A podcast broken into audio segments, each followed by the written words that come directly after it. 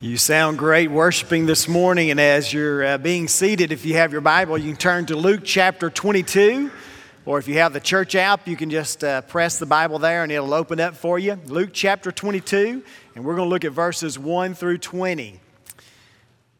This will be the last message in this series that I've been preaching on the words of Jesus and looking at some of the significant things that Jesus said in the Bible.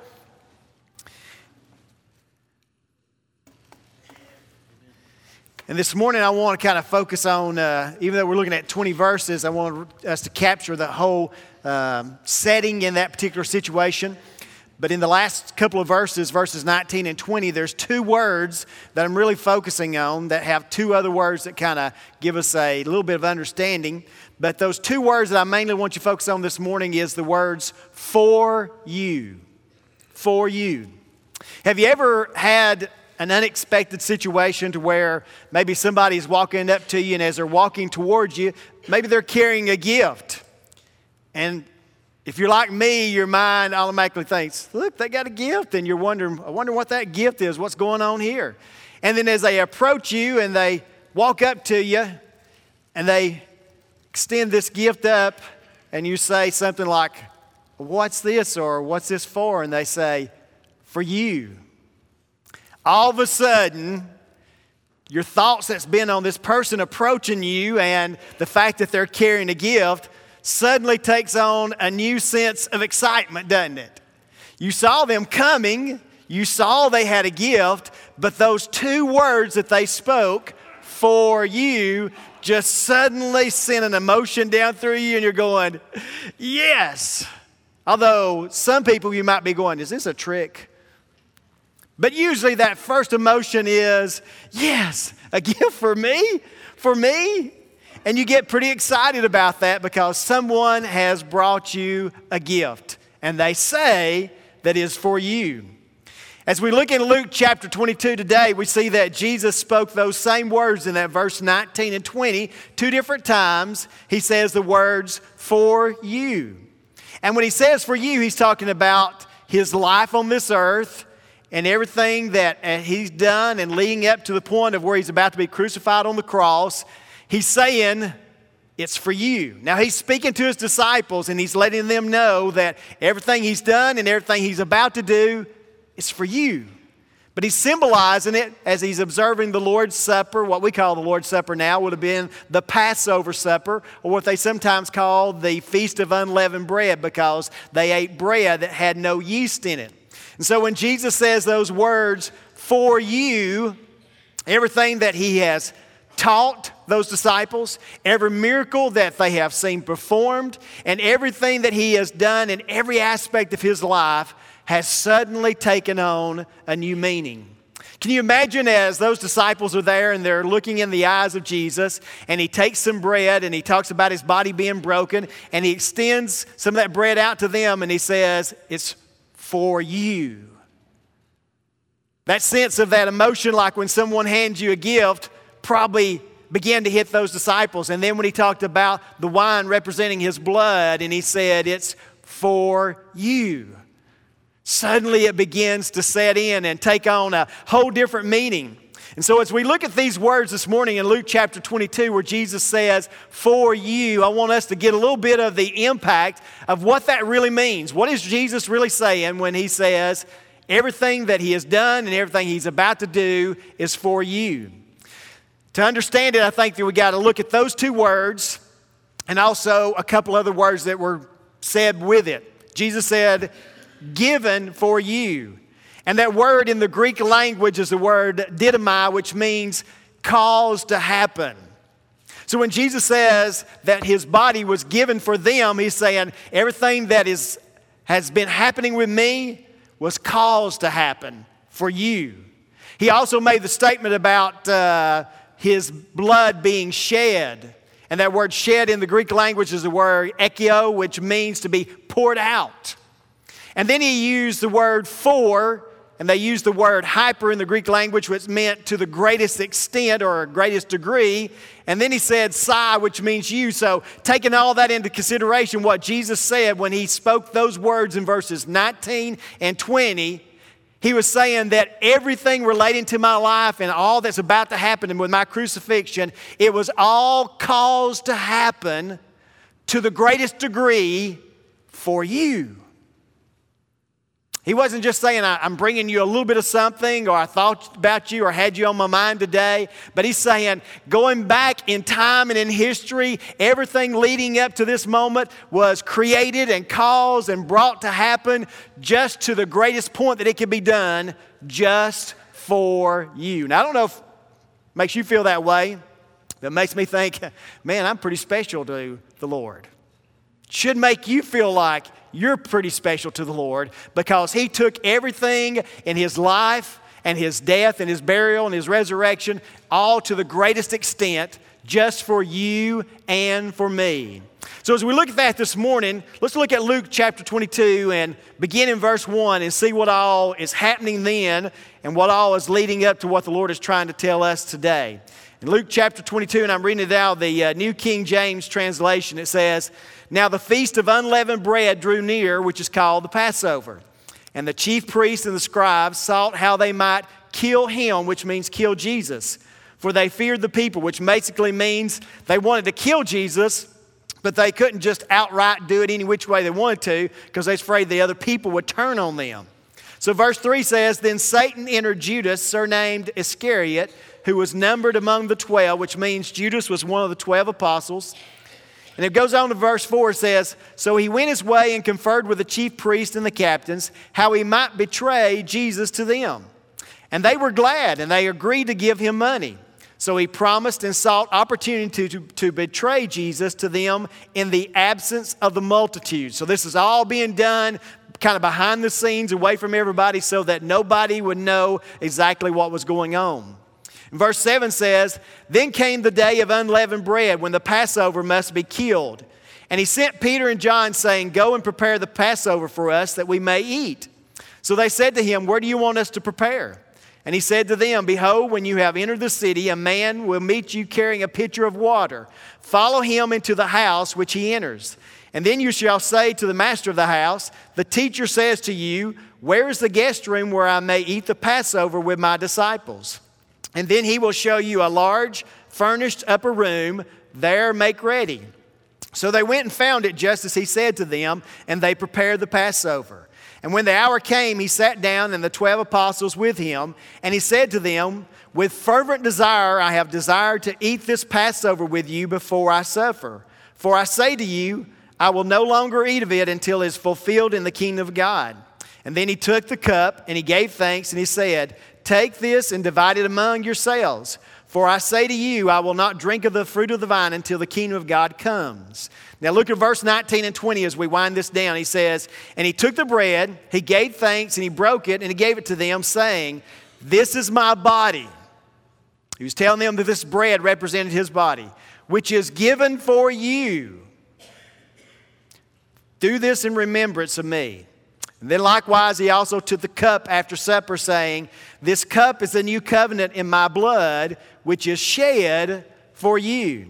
Now, taking it kind of back to what I said about how that wording was put together in the original writing, basically Jesus said that all this was caused to happen to the greatest degree possible for you.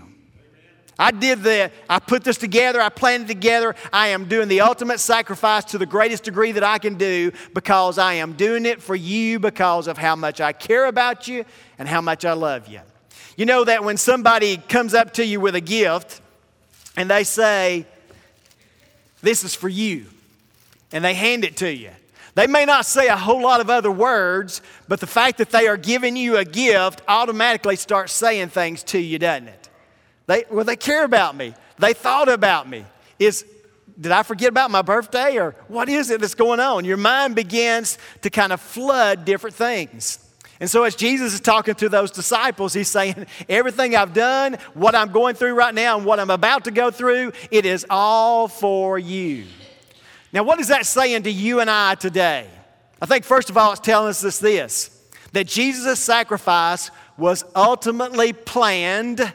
And if you got your church app, you'll see there's a blank there. I want you to put the words "for me." Make it personal. Jesus' sacrifice was ultimately planned for you. That means that before you and I were even born, going back in time, Jesus was making a plan, and that was to make a plan to rescue us from our sin and from the condition that we had got ourselves in. He was doing that, and the ultimate plan was just for you. Now, when you think about that, the Bible tells us that God the Father and Jesus the Son were in heaven together. And when we look at that, we got to understand that Jesus didn't just leave heaven and come to earth just so he could take an adventurous trip to get away from home for a while. That wasn't what Jesus was doing. He didn't just come to the earth and just say, whoa, man, what's going on here? And he just looked at everybody's condition and think, oh, man, these folks need some help. This was all ultimately planned before he ever left heaven. So this wasn't just an adventurous trip, but it was something he came with a plan to fulfill to rescue you and I from our sinful condition.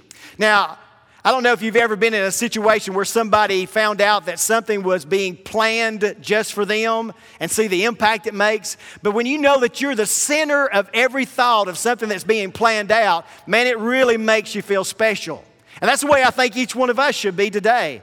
As a matter of fact, I was thinking of a person I know real well that had a family member, and it was their 50th birthday was coming up, and they had had some kind of challenging situations in their life, and so they decided that on their 50th birthday, they were going to plan something really special just for them. They contacted a lot of their friends from school and people that they had not seen a while and people they knew that had been close to them, contacted all these people and told them that we're going to do a surprise, and it's for their 50th birthday. Got everything together, got everybody to come to a certain location, had a special meal for them, everything, and then had the person who was their 50th birthday to come over not knowing about all this. And when they came over, they got the shock of, here's people I haven't seen in a long time. And here's people that, I really like this person. And they started getting to interact with everybody. And then when it was all said and done, the summation of their thoughts and their actions was, this was all planned for me? For me? It kind of blowed them away, caught them off guard, because they realized this wasn't an accident. It wasn't something that was just kind of thrown together. But for some time, with them at the center of their thoughts, all this had been planned for this one special day, this one special moment. And man, it grabbed their heart like we had not seen before. Saw expressions and things that they had said that they had not done before, because they thought, this was all ultimately planned just for me. Well, that's basically the wording that Jesus said, that this is all planned ultimately for you. And so you can plug your name in when you think about this, that Jesus' sacrifice was ultimately planned for you. Wasn't an accident, wasn't something that just haphazardly happened, wasn't a last moment thing, but it was one of those things that put all the thought, all the detail, and at the center of that is what is best for you. Don't you love it when somebody just kind of plans everything around you? And you're the center of the thoughts, you're the center of the attraction, and everything that's decided is just based on your likes and what would be very special for you. Well, that's what the Bible is telling us when Jesus said, this was given for you. It was caused to happen just for you. So Jesus' sacrifice was ultimately planned for you.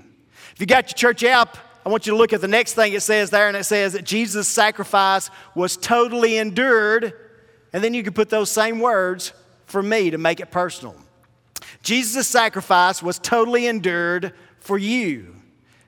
If you think about the story of Jesus and when he was nailed to the cross, the Bible tells us that they beat him with a cat of nine tails to the point of many people would have died at that point. But he's still surviving. He has to carry his cross to a place called Golgotha. And there at the hill of Golgotha, they nail him to the cross. They put him up into the ground, into a socket. They say that the impact of that cross going into the socket would dislocate many of the joints of the person's body. And then while they're there with those joints dislocated, with all the torment and pain that they've been going through, Just to be able to get a breath, they've got to draw all the strength that they've got to pull themselves up to get a breath. And they say that eventually the person would suffocate because they could not withstand the pain and the torment that they were going through. And yet the Bible tells us that Jesus totally endured all of that for you, for me.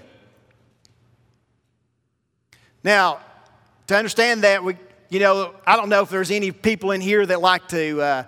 men are more like this than women are, but sometimes us men like to show how much pain we can endure, how tough we can be. Danny says, not me. You're too old to try to get in that category, right?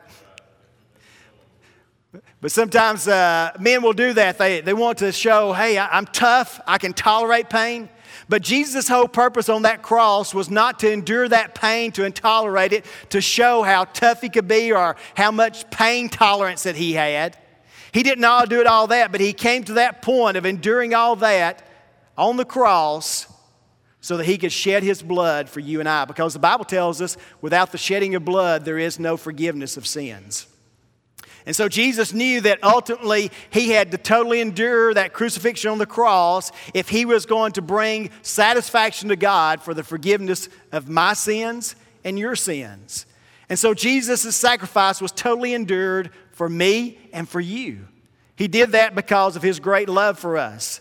Now, when I look at that, when you think about somebody doing something that they've planned everything around you, that makes something special, doesn't it?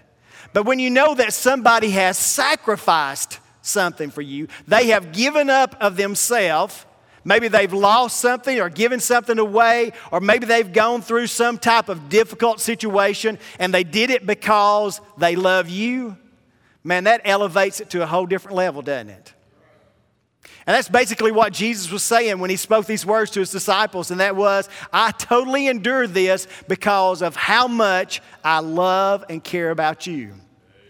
And as I said, it's one thing to get a gift where somebody has made some efforts to give you something. It's another level to say that they've planned it all around you, but to know that a person actually gave up something, that they sacrificed something, that they had to endure some type of hardship, because they care about you that much and they love you that much, that just elevates it to a higher level.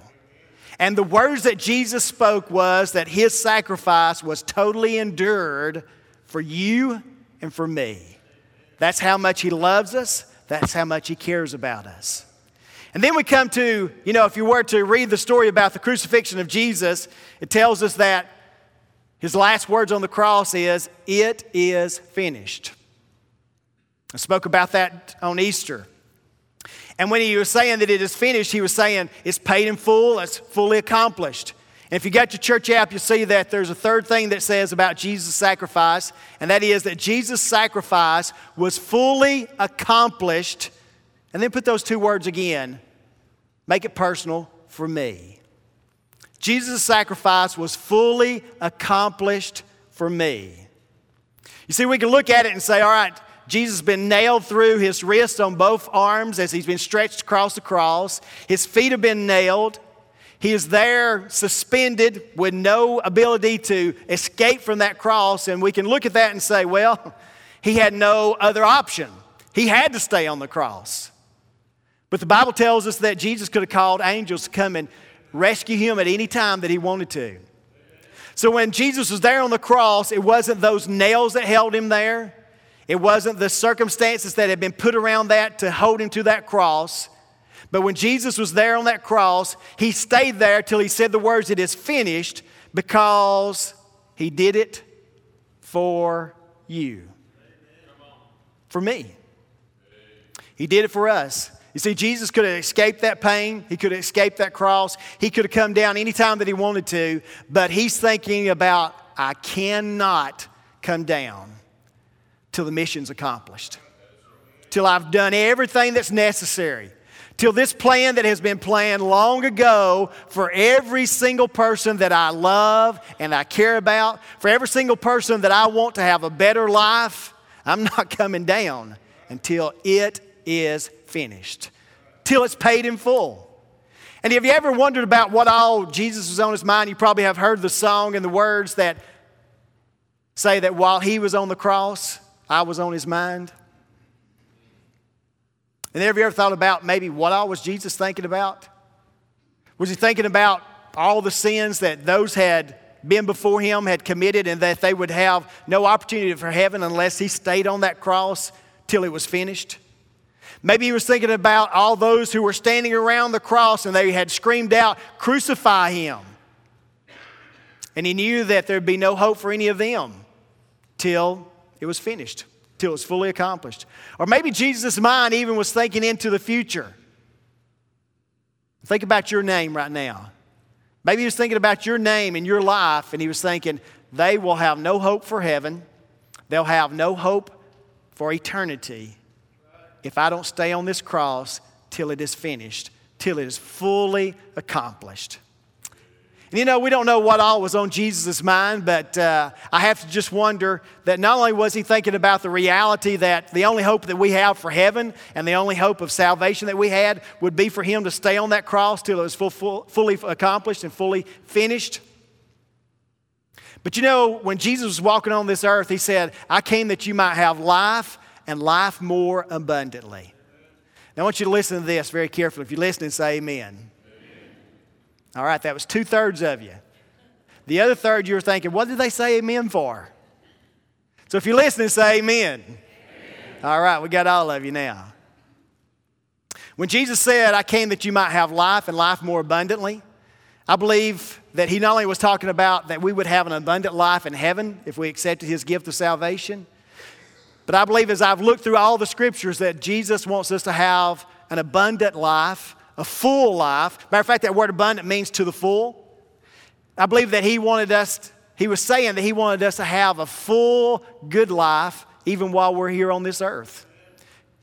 You see, I don't believe that the Lord has a plan of, okay, here's where you are and here at the end, sometime later, okay, I want that to be good for you. And you just deal with all this other stuff however you want to deal with it and it's going to turn out somehow. But if you accept me in the end, it's going to be good. Now, he makes that clear. It is going to be good. But I believe that when the Lord said, I came that you might have life and have it to the abundant or to the full, I believe the Lord was saying, I want you to have a good life now. Amen. And so I just want you to think for just a moment. Could it not only be possible that, and we don't know exactly what he had on his mind, right? Could it be possible, though, that when he was on the cross, that he not only was thinking about our acceptance of him and the gift of salvation, but could it be also possible that when he was on the cross, he was thinking about the full life that we could have even while we're living on this earth? If he just stayed on the cross and gave that abundant life opportunity for you and I. You see, as I've been a pastor and as a Christian for many years, I've been with a lot of people walking through a lot of things. Been walking with some people in the last few weeks, some difficult challenges they're going through, some struggles in their life, life and death, healing and unhealing, all different aspects. And as we're walking through that, sometimes your mind can just think, is this the best that life has to offer?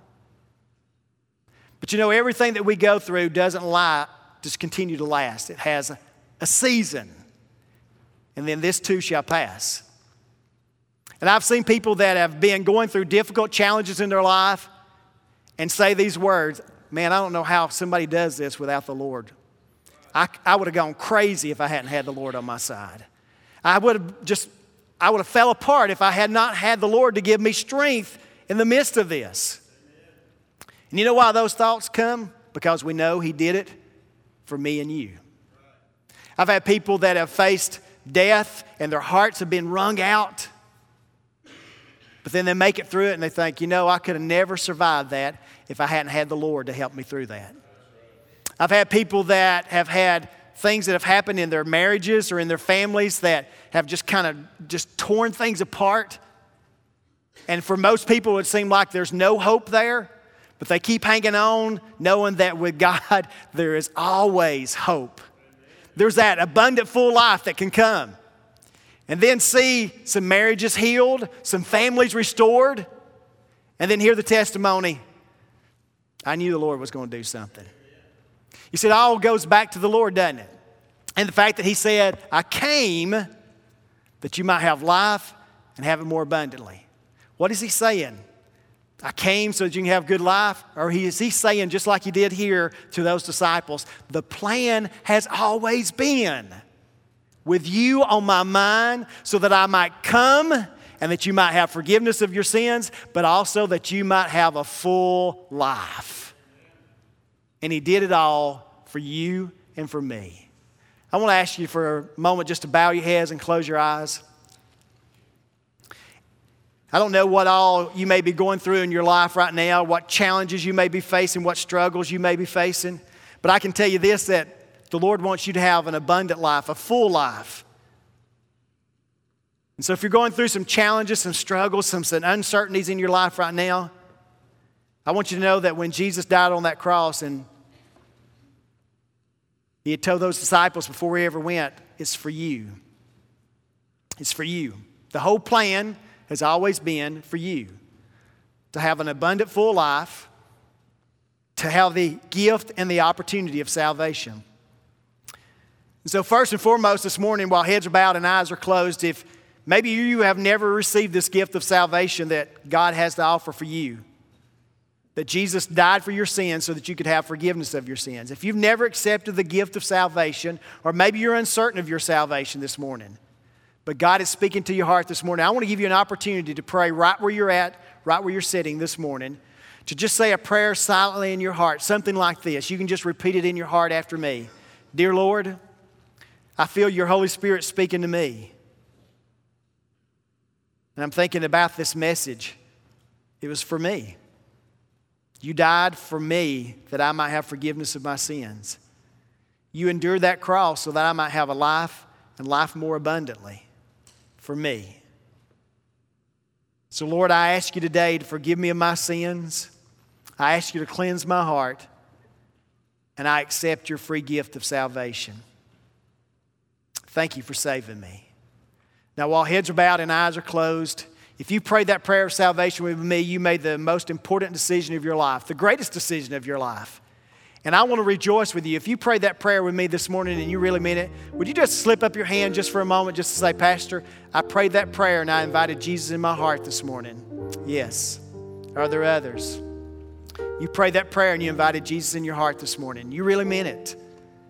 And I want you to know that the Bible says all of heaven rejoices over one sinner, one person who prays that prayer of salvation.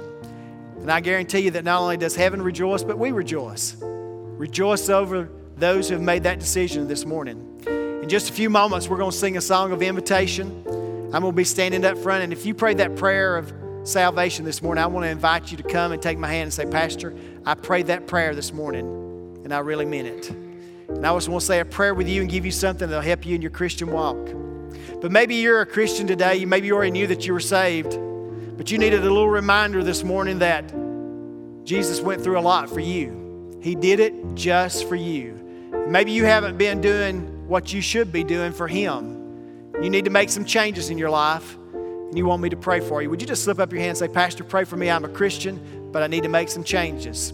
He went through a lot for me, and I need to go through some things for Him. Yes, thank you, thank you, thank you. Heavenly Father, Lord, I want to lift up to you those who are Christians that raised their hand that said, Pastor, Jesus did all that for me, and I haven't been doing for Him what I should be doing for Him.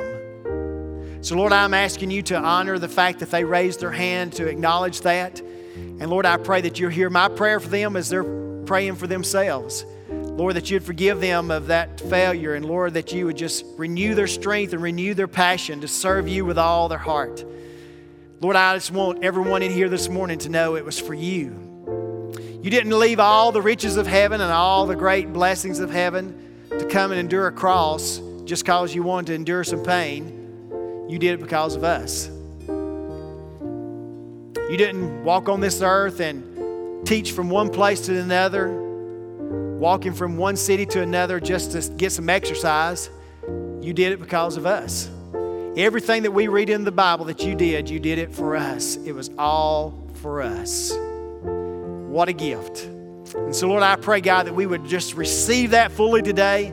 We would recognize it, and, God, that we would just spur our own lives on to to do greater things for you. So Lord, as we come to this invitation, God, for someone that needs to make a decision or acknowledgement that they accepted you as their Savior, I pray that they'll come forward this morning and do that. Lord, if someone feels like they need to follow you in baptism, I pray that they'll do that. If they feel like that you're leading them to be a part of our church family, to join from another church, we pray that they'll do that. Lord, we're just praying, God, that everyone will be obedient to you in this invitation, that they respond to you. And it's in your holy name we pray. Amen.